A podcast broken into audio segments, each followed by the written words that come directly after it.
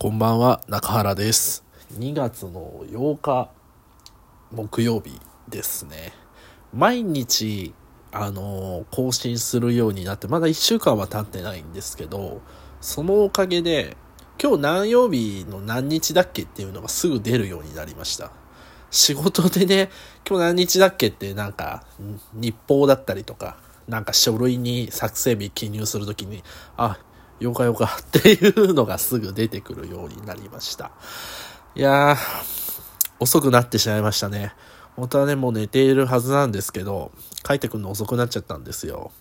あの、今日はですね、その、僕の隣に座っている、あ、仕事場でですね、僕の仕事場の隣に座っている方がですね、2月末で退職されるっていうことで、引き継ぎがありました。で、まあ、その人曰く、まあ、退職するっていう話2、3週間前にしてるから、もういざいなくなるっていう時にバタバタするのって嫌だよね、みたいな。何なんだろうね。もっと早くやっとけばいいのにね、みたいなことを おっしゃってたんですけど、まあね、引き継ぎってうまくいかないですからね。どれだけ時間余裕持っても足りないですからね。あの、どうしてもいなくなるもんだと思って、あの、引き継ぎってやるんですけど、でもどこかなんか、なんだろうな自分はそんなことない。自分はそんなことないですよ。ないですけど、僕過去一回引き継ぎをしたことあるんですよ。その部署を離れるっていうことになって、違う方が違う部署、違う方が、あのー全然関係ない部署からこっちに来てくれるっていうことで、その方に引き継ぎをするってなった時、むちゃくちゃ舐め切ってましたからね。だからね、時間、ちゃんとね、あの、打ち合わせの時間とかちゃんと調整してやってたんですけど、まあね、できるだろうみたいな感じでい 言ってね、本当に。後から聞いてみると、まあ、ボロボロだったよみたいなことを聞いて、この野郎と思ったりはしましたけど、まあ、しょうがないですよね。そんな後の祭りですからね。もう自分は関係ないですからね。うん、まあ、そこはもう、あの、自分たちの上の人たちでね、ちゃんと、あの、マネジメントしてくれればいいんじゃないのかな、カバーしてくれればいいんじゃないのかなと思いながら、ちゃんとでも、あの、この仕事とこの仕事は、中原さんにやっていただきたいです。なので、ちゃんと引き継ぎをしてくださいと。で、ちゃんとできない分に関しては、ちゃんと、あの、わからない分については、こっちはこっちでちゃんとカバーできるようにしますから、みたいなことを言ってくださって、それは本当に助かったんですけど、ただね、仕事がね、忙しい時と忙しくない時の波がひどくてですね、昨日喋った時にはですね、あの、寝るのを我慢するのがみたいな話だったんですけど、今日はね、本当に引き継ぎが始まってからですね、あのーその方がですね、業務用のマクロを組んでまして、エクセルで。まあ、プログラミングですよね、一種の。エクセルでの。まあ、こんなことできるの、マクロってっていうぐらい。どっか、どっかの、その、業務システムから、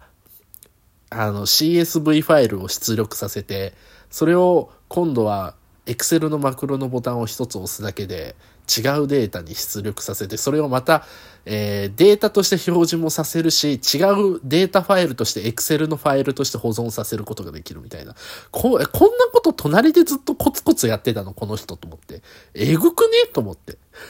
で、このえマクロのシステムが6つか5つぐらいあるわけですよ。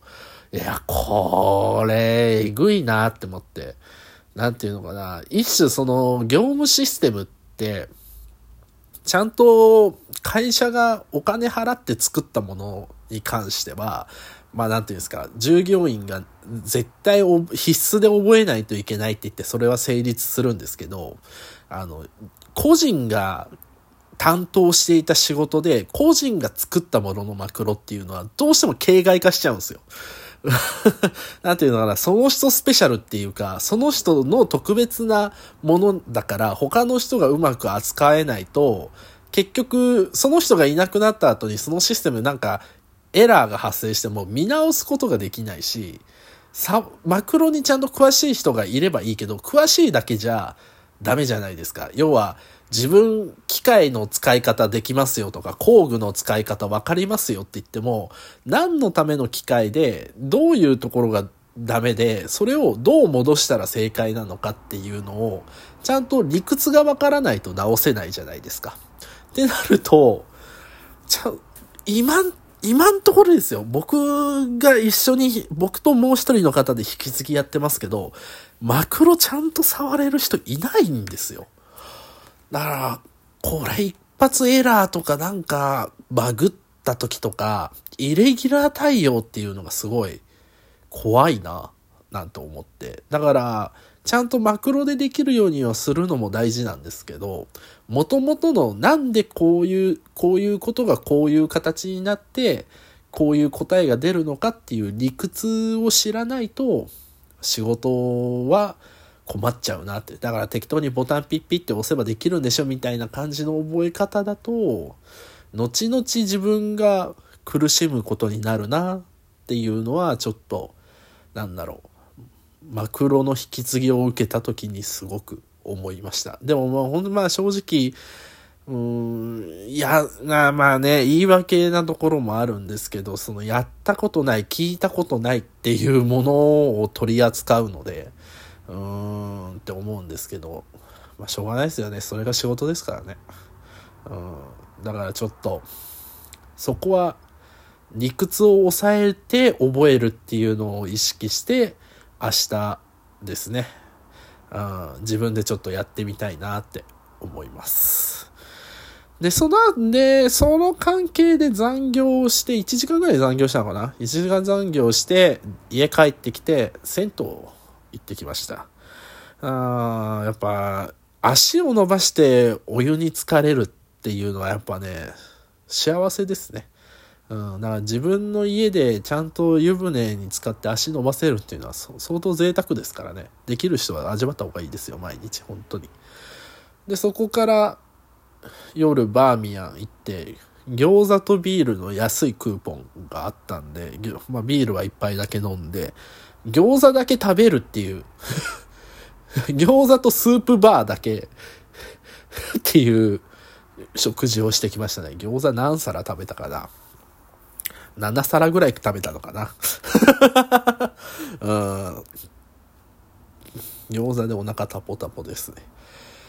で、その後、帰ればよかったんですけど、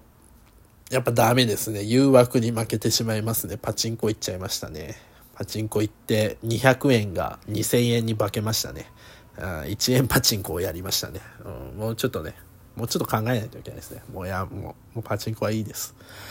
っていうことで、家帰ってきたらもう11時過ぎてたって感じですね。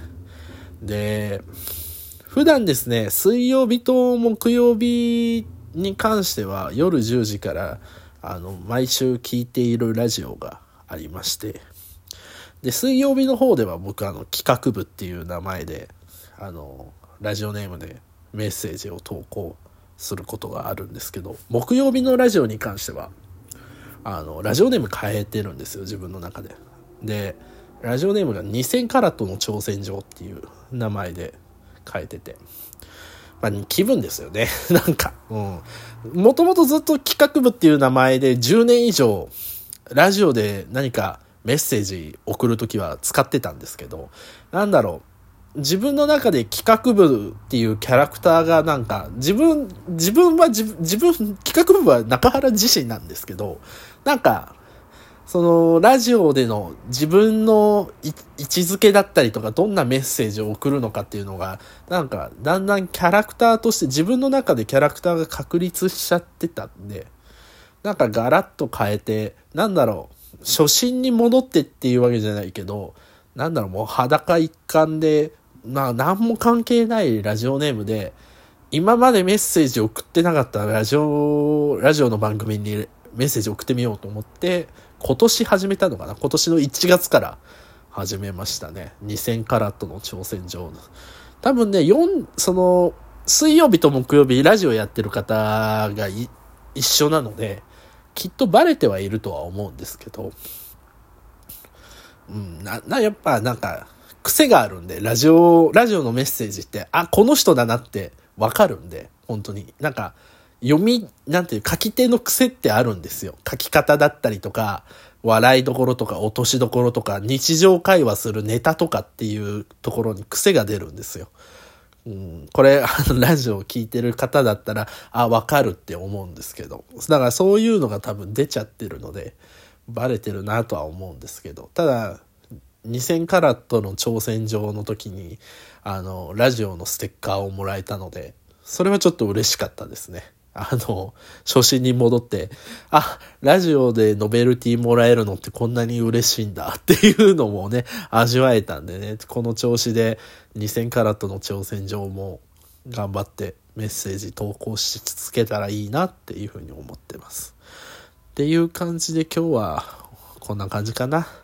明日は金曜日ですね。うん